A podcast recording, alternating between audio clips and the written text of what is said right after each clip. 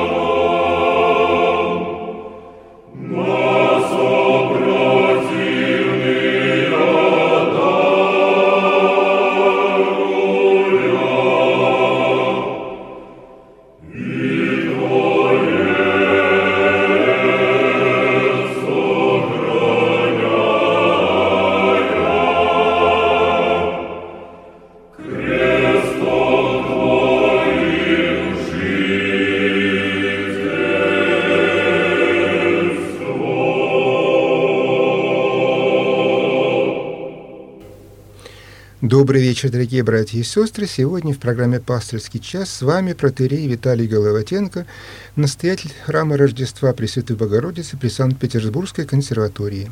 Вместе в студии звукооператор Арина, принимающая звонки ваши по прежнему номеру телефона 328 29 32. 328 29 32 пожалуйста, звоните, а также присылайте ваши вопросы письменно на интернет-сайт Радиоград Петров, адрес которого также прежний град-петров.ру. Вопрос в прямой эфир. Всех вас, дорогие мои, особенно прихожан храма Святой Анастасии Узрешительницы, поздравляю с нынешним памятным днем, праздником, днем памяти святых благоверных князей Феодора, Давида и Константина Ярославских чудотворцев – Скажу, что, как вы знаете, э, в этот храм э, здесь, э, там, где находится, собственно, студия «Град Петров», домовый, и он посвящен как святой Анастасии Зарешительнице, так и святым благоверным князьям Ярославским Феодору, Давиду и Константину. На этом основании всех вас поздравляю с праздником. Еще у меня есть одно объявление – в этом году, э, вот, собственно говоря, уже э, исполня... исполнилось, исполняется э, уже 123 года со дня рождения одной из замечательных женщин старой России еще – монахини Елены Казимирчак-Полонской. И, как многие, вероятно, из вас знают, она похоронена э, здесь, в Петербурге, точнее, э, рядом, в окрестностях, на кладбище астрономов в Пулкове. И вот, э, совершая э, очередную панихиду в День Ангела 3 июня, я обратил внимание присутствующих на э, этот крест, который был поставлен сразу же после ее погребения. Крест временный, сделан из арматуры, в общем-то, наспех.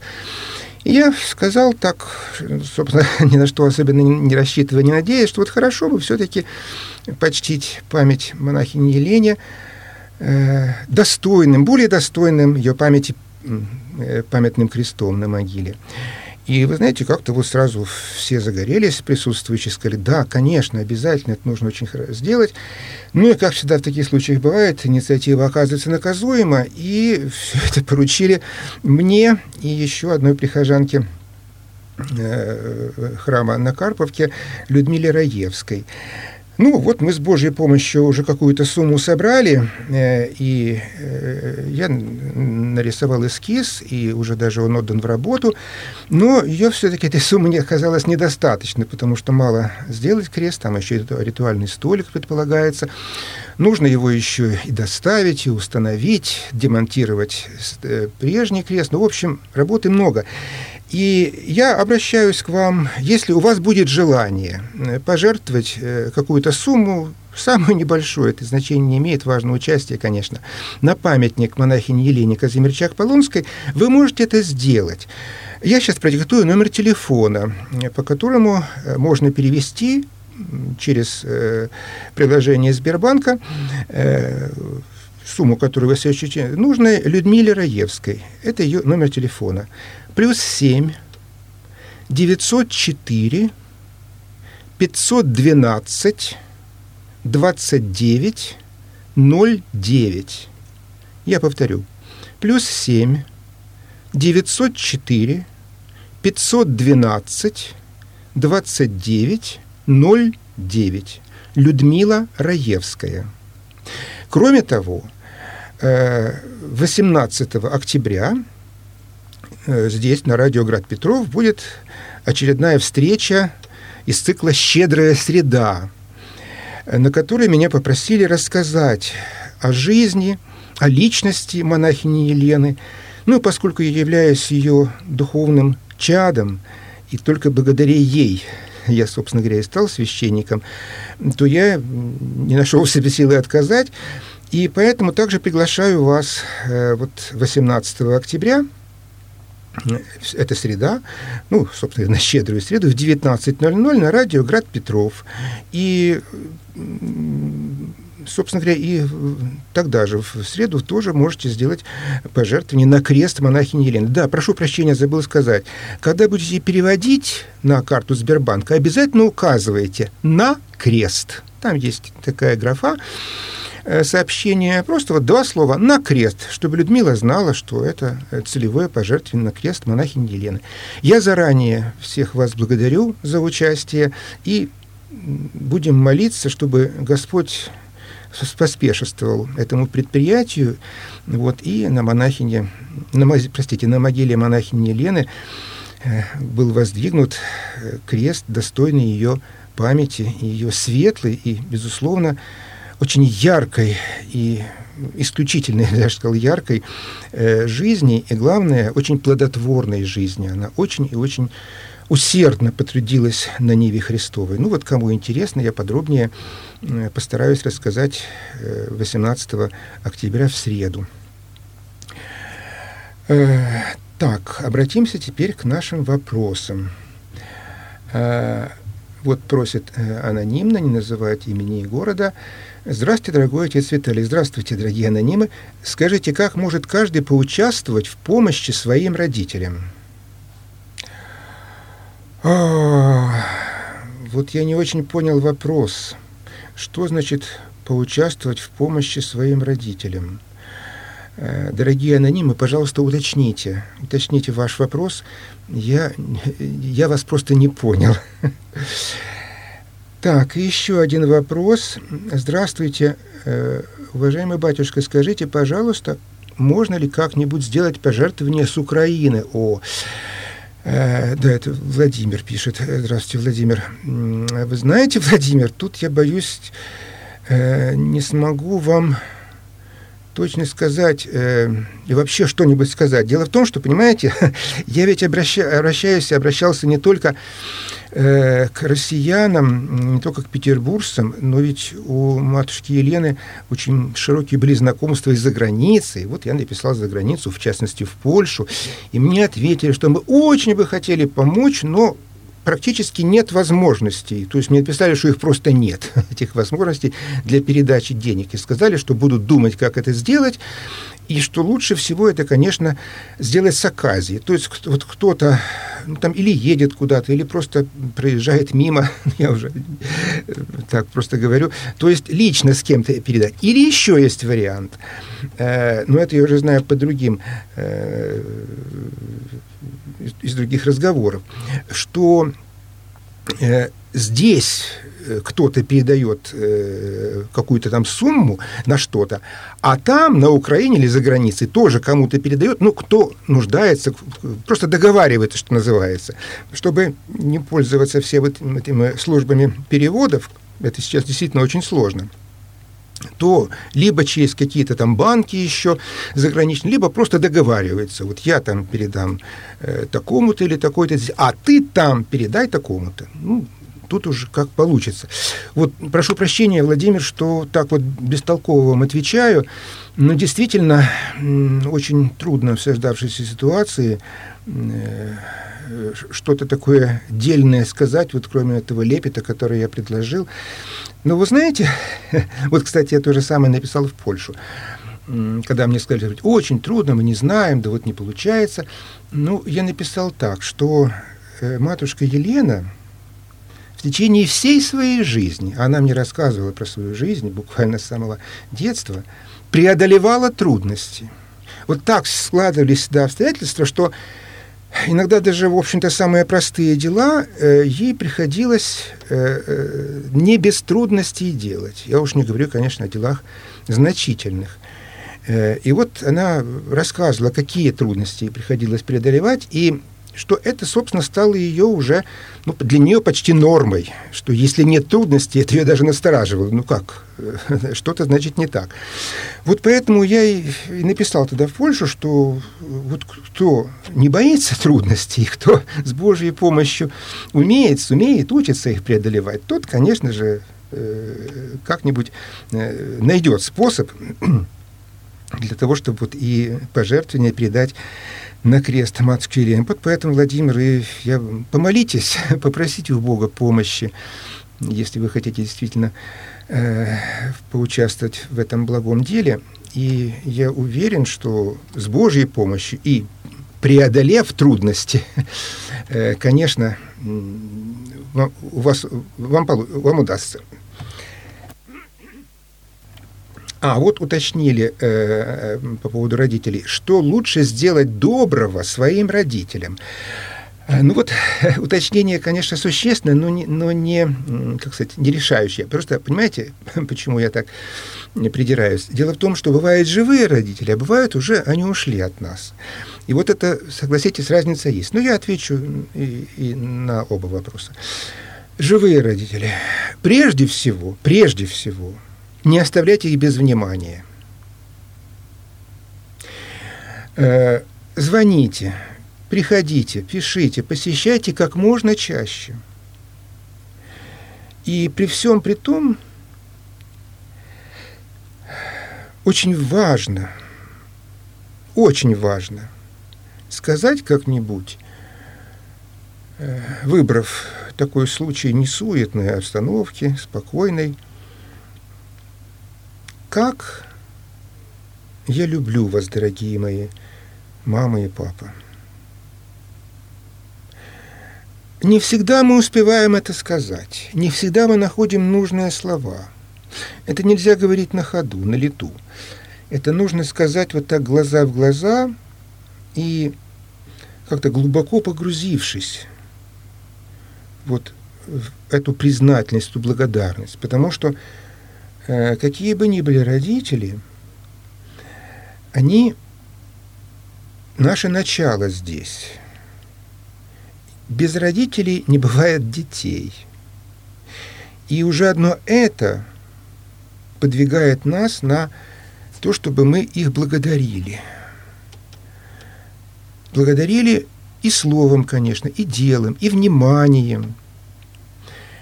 И что лучше сделать доброго, это должен каждый решить сам, в зависимости от ситуации. Не пользоваться готовыми рецептами, а вот так вот прислушаться и к родителям, и к своему сердцу.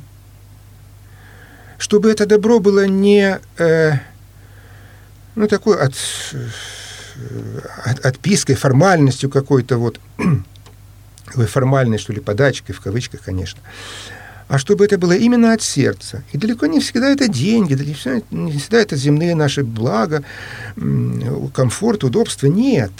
Тут действительно важно вчувствоваться, вдуматься, вникнуть э, и почувствовать, понять, что вот в этот момент нужно именно это. Причем часто так бывает, что нам кажется, ну какая ерунда, можно что-нибудь посерьезнее придумать. А вот для них, для родителей, это вовсе не ерунда. Для них это может быть сейчас нечто очень важное, а может даже и самое важное. Поэтому здесь, конечно, нужно э, подумать и э, как бы от себя что-то предложить, а с другой стороны нужно обязательно учесть и их пожелания, высказанные или невысказанные. Они бывают разные. Теперь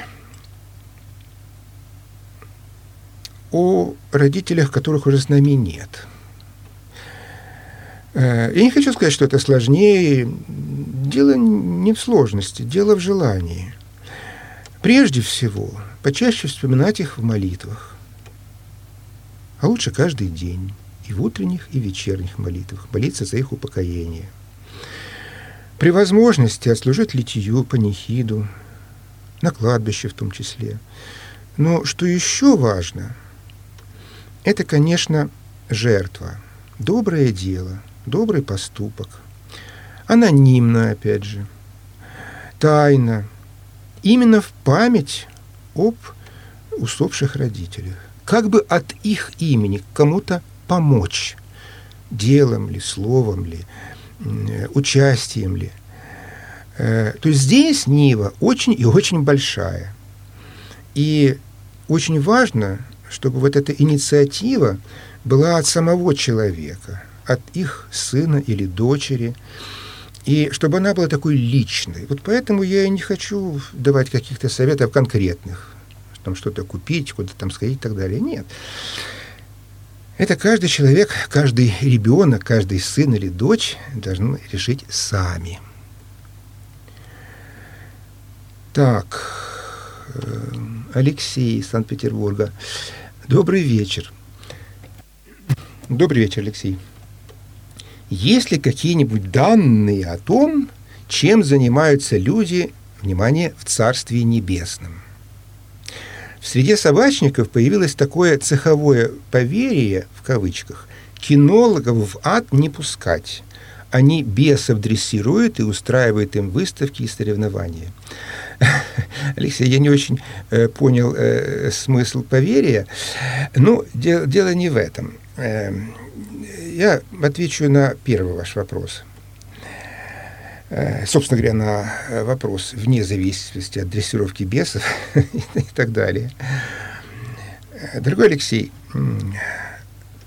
э, у нас нет прямых сообщений э, из Царства Небесного, чем там занимаются люди – но у нас есть разум, данный Богом, у нас есть священное писание, у нас есть священное предание.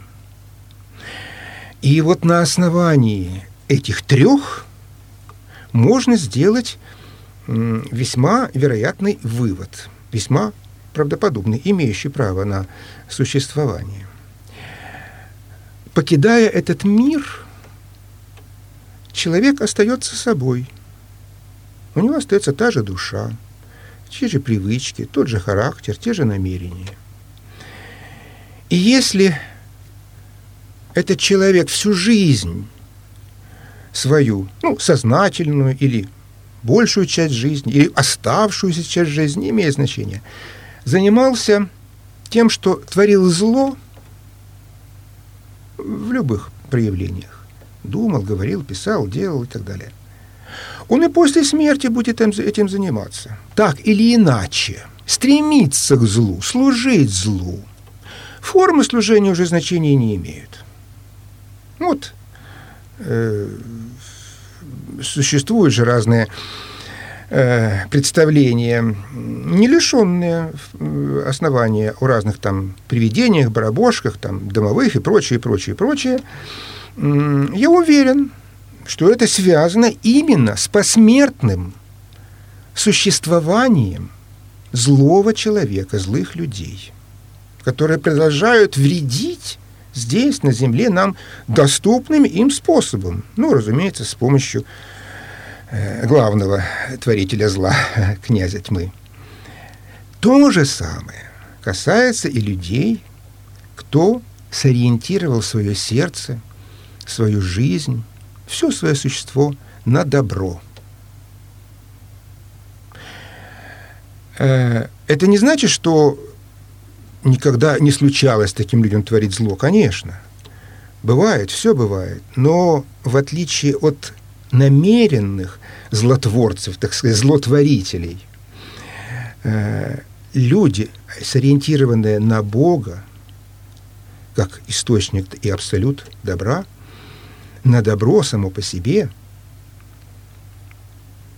они понимают, что вольно или невольно сотворив зло, они ошиблись, они сделали плохо, они совершили грех, ошибку, промашку, промах.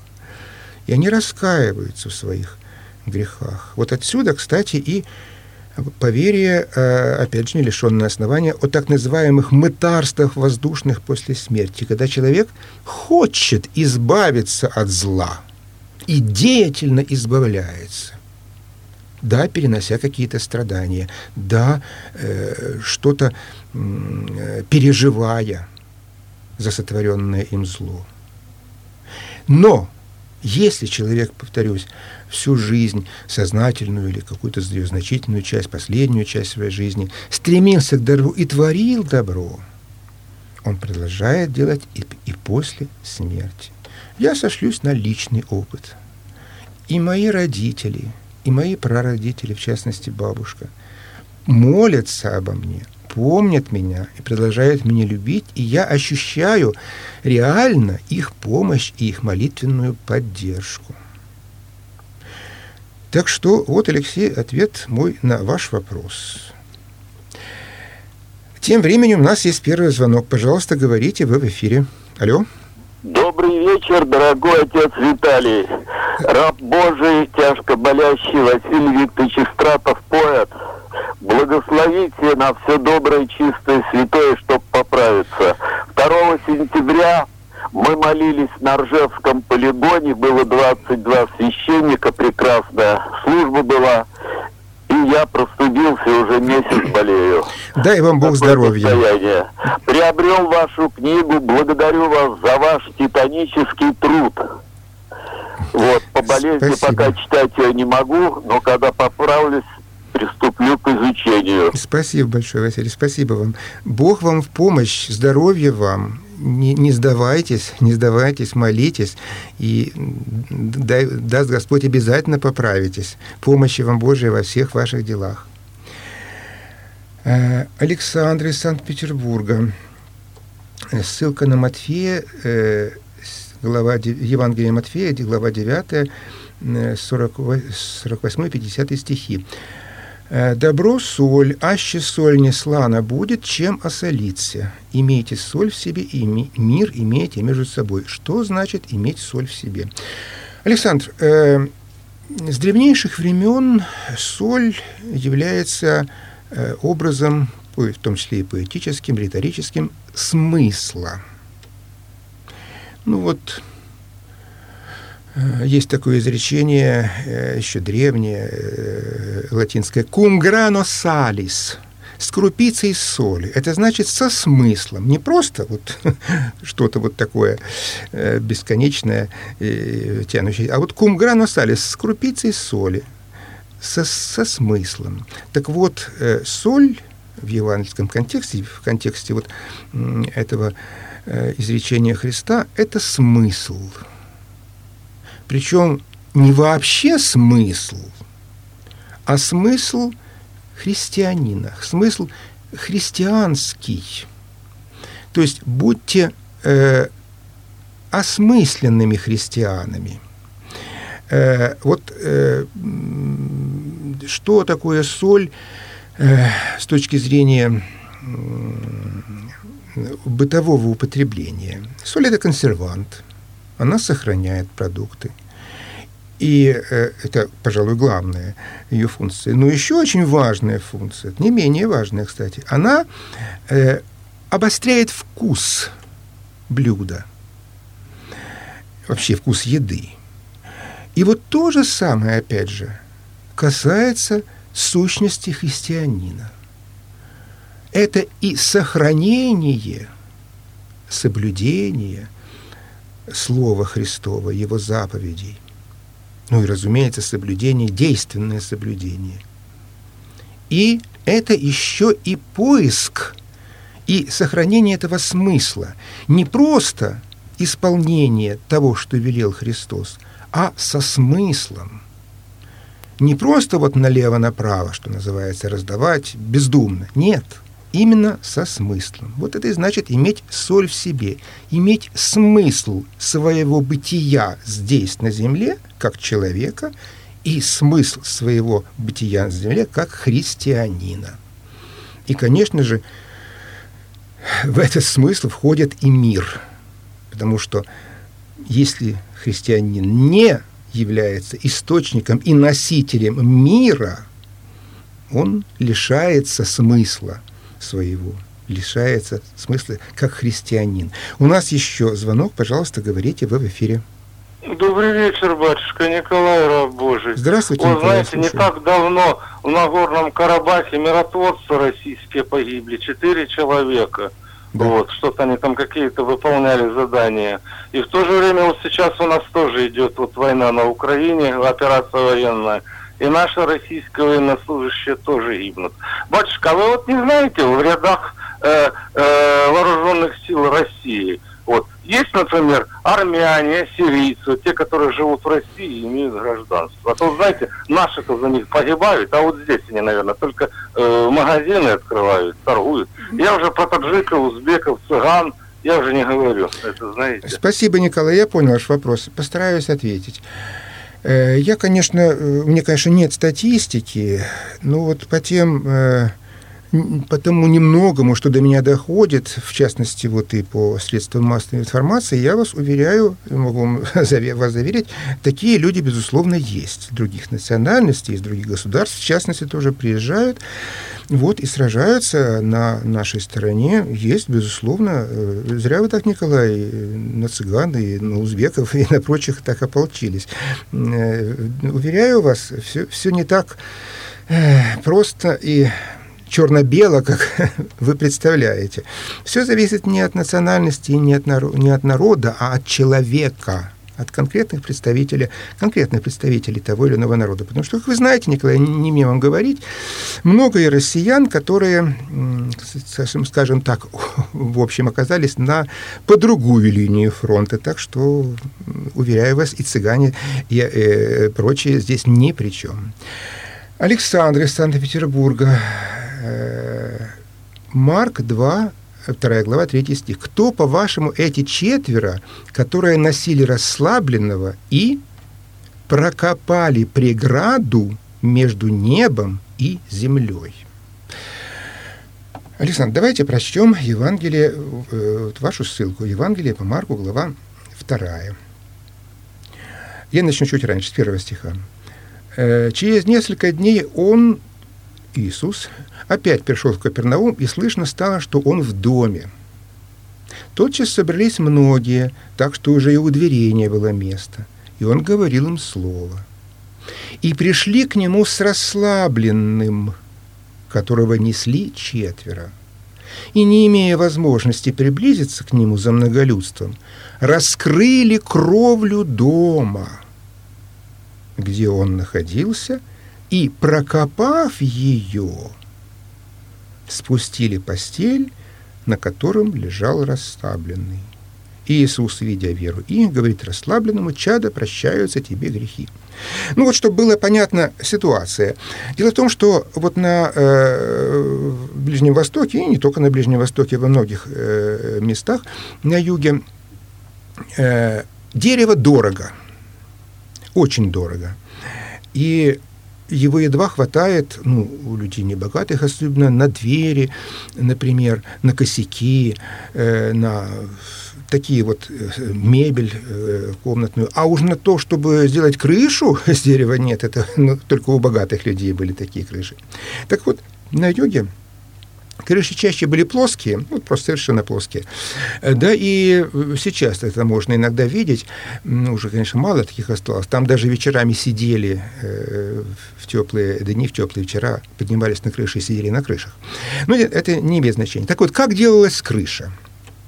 Там, конечно, были какие-то конструктивные деревянные элементы, но минимум их был. В основном это э, была глина, ну, где как, э, глина, солома, в общем, такие вот, как вы знаете, бывают мазанки, стены мазанные, точно так же делались и крыши.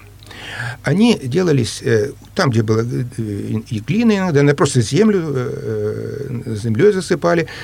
Вот именно отсюда глагол «крыть», «покрывать».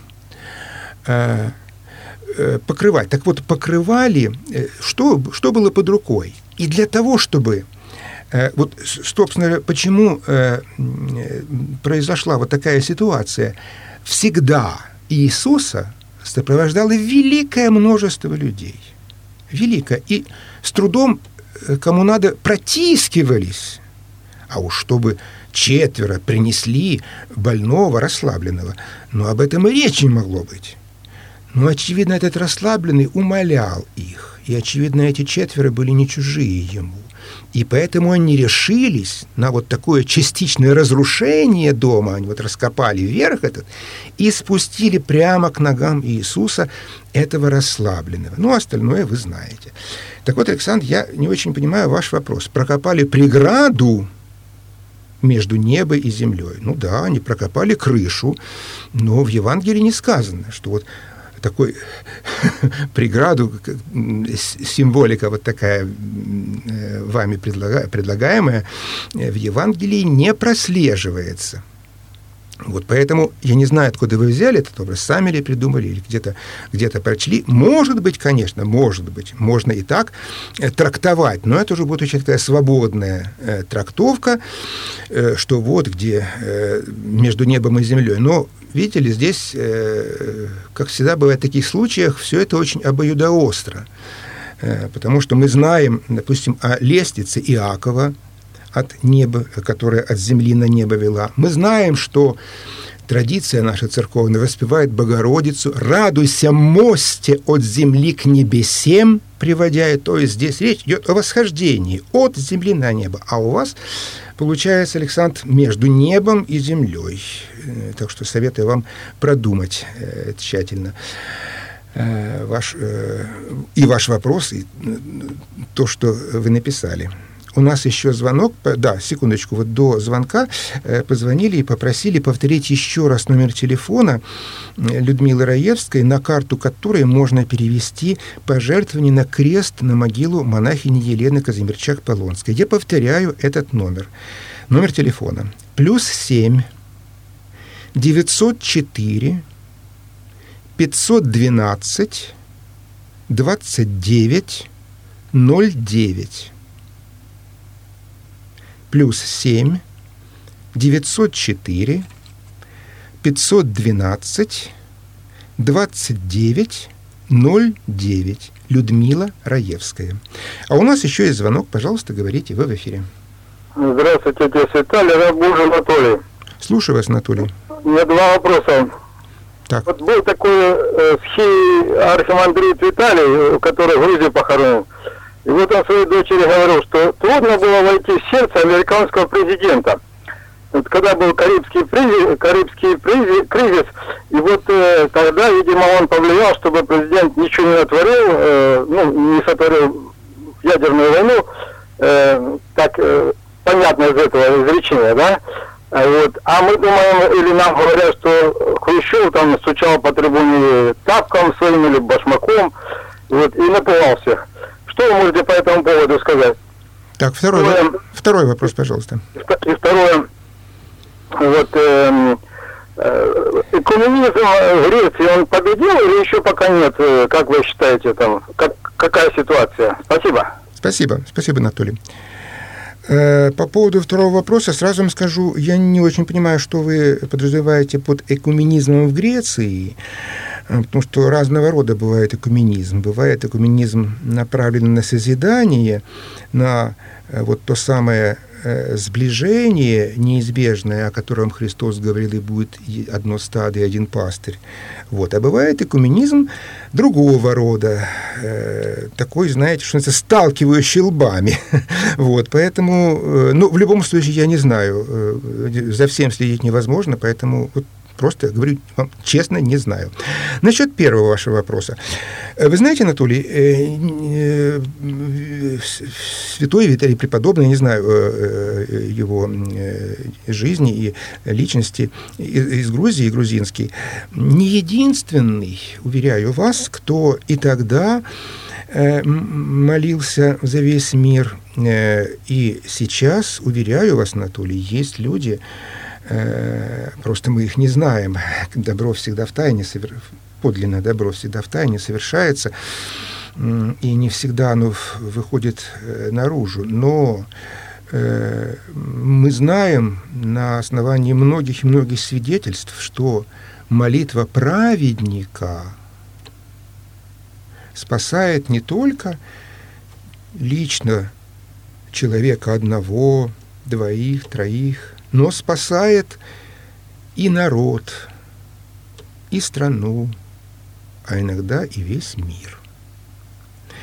И это не риторический оборот, это не преувеличение, это не метафора. Это действительно так. Дело в том, что Господь с самого начала создания, сотворения мира и человека призвал человека к сотворчеству – к синергии по-гречески. То есть Творец – Господь, но мир отдан человеку. Э, человек наречен царем мира, всего живого, и не только живого, но, разумеется, и э, э, всей Вселенной, так сказать. Он владыка – но мы знаем, что это падший владыка. И мы знаем, что после грехопадения в сердце человека вошло зло, и вот это зло действует, действует до нашего времени. И, ну, очень грубо говоря, люди разделились на две категории. На те, которые служат добру, и тех, которые служат злу. Оба выбора свободны, каждый человек свободен в своем выборе. Но вот те, которые выбрали своим служением добро, и вершина их, это, конечно, наши святые, вот они-то и являются сотворцами Божьими. И, конечно же, Господь не оставил промысла о сотворенном им мире и не отдал все на откуп человеку, иначе, как вы уж понимаете, давно бы не было нашего мира, если бы только человек распоряжался здесь э, всем. Поэтому я уверен, глубоко уверен, что и сам Господь продолжает свой промысл о нашем мире, и его святые в сотворчестве, в синергии с Ним – продолжают вот это действие и по преображению нашего мира и грехопадшего человека, и э, по его поддержанию, поддержанию его существования, его благополучия. Об этом каждый день и в церкви молитвы возносятся, и в кельях, и где угодно. Поэтому, Анатолий, жив Господь, и живы праведные Его, молитвами которых наш мир все еще держится и стоит. У нас еще звонок, пожалуйста, говорите, вы в эфире. Здравствуйте, батюшка. Любовь меня зовут. Слушаю вас. Знаете, хочу сказать Николаю, пусть успокоится. Алло. Любовь, куда-то вы пропали. Ну, если что, перезвоните, пожалуйста. Э, вопрос еще из, э, из э, интернета. Добрый вечер, Григорий. Здравствуйте, Григорий. Вопрос от раба Божьего Григория. Всегда было интересно, почему в православии служилось, сложилось такое пренебрежительное отношение к религиозной музыке. Во всех остальных конфессиях нет никаких проблем с использованием музыкальных инструментов в церковной музыке, а в православии есть. А, Григорий, я понял вас. Э, нужно было уточнить сразу. Дело не в э, религиозной музыке, а дело в использовании музыкальных инструментов. Ну, во-первых, Григорий, прежде всего, далеко не во всех конфессиях используются музыкальные инструменты в культовой, скажем так, шире, в религиозной музыке. Далеко не во всех. А, да, и в православии тоже, вы знаете, эти музыкальные инструменты есть. Колокола. Чем вам не музыкальный инструмент? Еще какой хороший музыкальный инструмент. Я уже не говорю про разного там била и прочие подручные э, средства. Это тоже музыкальный инструмент. Э, другое дело, э, Григорий, что это не пренебрежительное отношение. Нет. Это опять же, традиция, сложившаяся, не на пустом месте, а на том основании, что э, всякий инструмент музыкальный и его использование не только в религиозной музыке, в любой другой, э, так или иначе есть поддержка, помощь э, человеку, ну, в данном случае поющему, исполняющему то или иное религиозное песнопение. А вот в православии укоренилась традиция не облегчать себе путь в Царство Небесное, а совершать его с преодолением трудностей. Да, конечно, проще и удобнее петь э, под инструментальную поддержку. Да, безусловно. Но, с другой стороны, Григорий, вот эти вот подпорки, они иногда, э, и вот это вот комфорт, это удобство, иногда иногда мешают главному и препятствуют этому главному, а именно вот этому труду, труду постижанию благодати Божией. И когда человек своими силами, своим данным ему Богом голосом, соло ли, в хоре ли, не имеет значения, воспевает Бога, он употребляет больше усилий для того, чтобы и удержаться в тональности, конечно же, и э, выразительно э, все это пропеть. Еще один момент, Григорий. Вы знаете, э, очень важно еще есть поддержка, это уже церковная акустика, храмовая акустика, вернее, потому что вот инструмент, инструмент вещь хорошая, но э, как бы ни был хороший инструмент, все равно ведь э, нужно воспевать Бога. Всякое дыхание дохвалит Господа. То есть пойте Богу и пойте разумно, как говорит псалмопевец. А вот это вот разумное пение голосом, не всегда бывает слышно, не у всякого такой сильный голос. Поэтому э, издавна э, в церкви существует много способов для улучшения акустики, для того, чтобы даже не очень сильный голос хорошо звучал. Вот. И, наконец, еще одно соображение. Вот всякого рода инструментальное начало – в том числе и религиозной музыки, в том числе и богослужебной музыки, в, э, в католической, в э, протестантской и так далее, оно вносит теперь уже в нашей ситуации, в наших условиях нашего мира, некую концертность.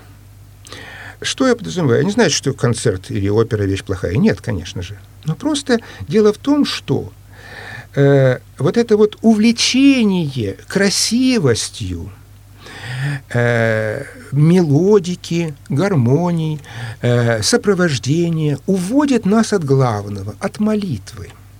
Я вам больше скажу. Можно и соло спеть так, соло, без всякой инструмента поддержки, так, что увлечь слушателя красотой голоса, красотой мелодии. Ах, как он красиво поет! Ах, какая чудная мелодия! И вот вам конец молитвы. Потому что в храм, Григорий, мы приходим не послушать, не насладиться красотой мелодии, музыки, инструмента, а помолиться. У нас еще звонок, пожалуйста, говорите, в эфире. Батюшка, это я вот звонила, прервалась почему Да, что ты прервала? Это любовь, да, я так понимаю? Да. да Знаете, вот как будто бы вот ответ Николая, я сегодня смотрела по телевизору, выступал, вернее, брали интервью у нашего мальчика военного, ну, молодой.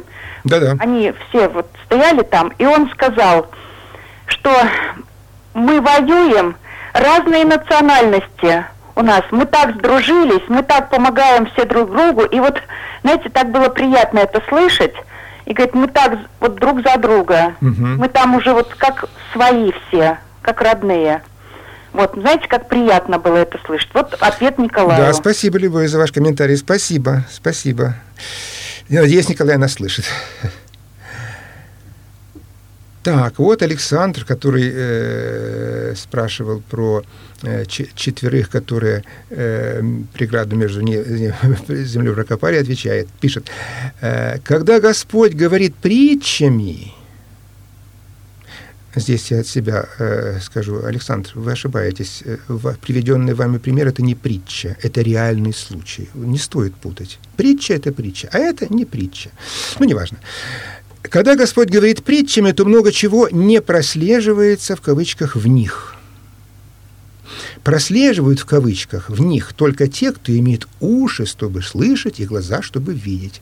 А те четверо, которые несут нас к Господу, евангелисты, только они могут эту крышу в кавычках преграду между небом и землей прокопать.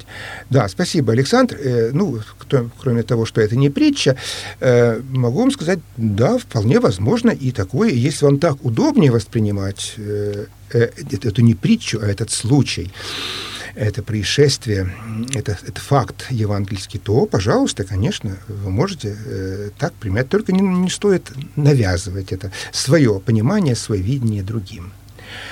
Вот, пока у нас нет звонков и вопросов, очень хочется вам предложить сегодняшнее чтение апостольское. А оно очень важное. Э, сегодня положено послание к Ефесинам, э, глава 4, стихи 25-32. Э, тут у нас уже есть звонок, но я все-таки начну, а потом уже продолжу. Итак, Послание к Ефесиным апостола Павла, глава, глава 4, стихи 25-32. «А поэтому, отвергнув ложь, говорите истину каждый ближнему своему, потому что мы члены друг другу». Члены одного тела подразумевается. «Гневаясь, не согрешайте. Солнце да не зайдет во гневе вашем, и не давайте места дьяволу. Кто крал, вперед не кради, а лучше трудись, делая своими руками полезное, чтобы было из чего уделять нуждающемуся. Никакое гнилое слово да не исходит из уст ваших, а только доброе для назидания в вере, дабы оно доставляло слушающим благодать. И не оскорбляйте Святого Духа Божия – которым вы запечатлены в день искупления. Всякое раздражение, и ярость, и гнев, и крик, и злоречие со всякою злобою да будут удалены от вас. Но будьте друг к другу добры, сострадательны, прощайте друг друга, как и Бог во Христе простил вас. Ну вот, дорогие мои, сейчас я буду отвечать на вопрос, а вы, пожалуйста, пока подумайте над этим отрывком. Э, кто не успел открыть апостол, э, напоминаю, послание к Ефесиным, глава 4, стихи 25-32. Сегодняшнее чтение. Итак, у нас есть звонок. Пожалуйста, говорите. Вы в эфире. Добрый вечер, батюшка. Добрый вечер. Хотелось вот а, а как вас, задать. А как вас, знаю, как, как вас зовут? Расцените. А как вас зовут? Скажите, пожалуйста. Меня зовут Виктор. Виктор, слушаю вас. Значит, когда человек верующий, да, говорит «раб Божий», да. то это звучит как гордыня, а не уничижение, потому что забывает добавить «грешный раб Божий». Понятно. И потом еще одно.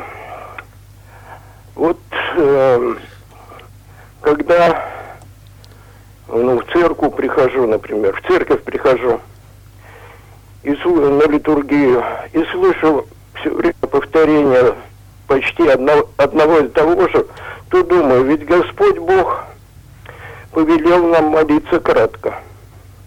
О чем сказано в Новом Завете, да? То есть не будут многословы услышаны, да? Вот как ответить на эти вопросы. Спасибо, Виктор. Спасибо большое. Вы уже задавали э, ваш второй вопрос, и я вам уже отвечал. Ну, если вы не очень поняли или забыли, э, вкратце напомню. Во-первых, Иисус говорил не кратко, а он говорил по-другому, не в многословии. Вашему услышанию будете. Не в многословии. Э, согласитесь, есть разница многословие и краткость. Э, и потом э, он приводил пример. Не молитесь э, лишнего, не говорите лишнего, как говорят язычники. Э, это пример из э, той жизни, которую мы уже не знаем, но он не лишен, он не лишенный для нас некоторой актуальности, потому что там при обращении к языческим богам очень важно было не забыть ни одного их атрибута, а то обидеться. И поэтому там уже одно обращение занимало огромное количество места в молитве, а уж не, говори, э, не говоря о, о других просьбах. Виктор, вы э, правы, что вы ссылаетесь на свой опыт. Вот вы приходите в храм, и вам там некомфортно, потому что одно и то же. Э, но видите ли, Виктор,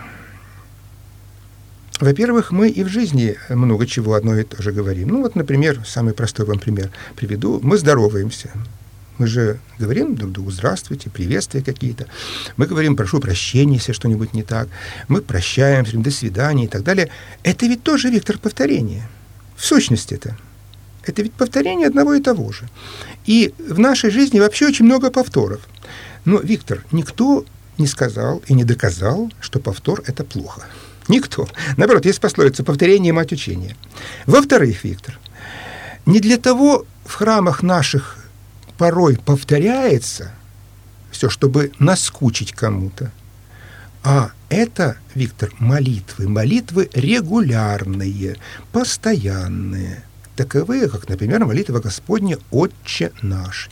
Или вы будете э, возмущаться или протестовать даже против повтора этой молитвы. Напрасно. Еще один э, аргумент. Человеку э, дан разум, конечно, и дана возможность творчества. И всякая молитва, всякая молитва была кем-то создана, каким-то человеком. Один так молится, другой иначе, третий еще иначе. Но во времени остаются только проверенные молитвы, выдержанные, провер, выдержавшие проверку временем. Все в той или иной степени неудачное, несостоявшееся, недостаточно глубокое или, опять же, многословное, все это отсеивается.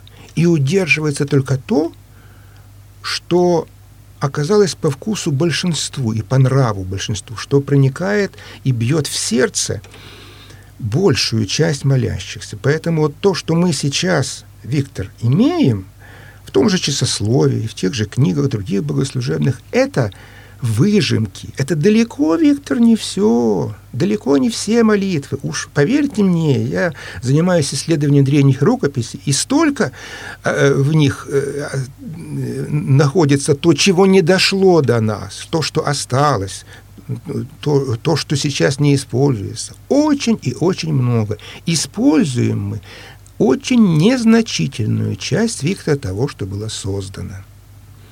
И я не хочу сказать, что все чем что мы сейчас не используем, это все однозначно плохо или хуже. Нет, нет. Есть просто шедевры. Например, «Кондаки» э, преподобного Романа Сладкопевца. Это удивительная поэзия. Глубочайшая. Там такие глубокие, сильные образы. Но ушло время вот такого кондака, как такой, ну, что называется, вставки, такой проповеди словесной – у нас мало времени. Не значит, что их нельзя. Нет, пожалуйста, можно их петь, читать, пожалуйста.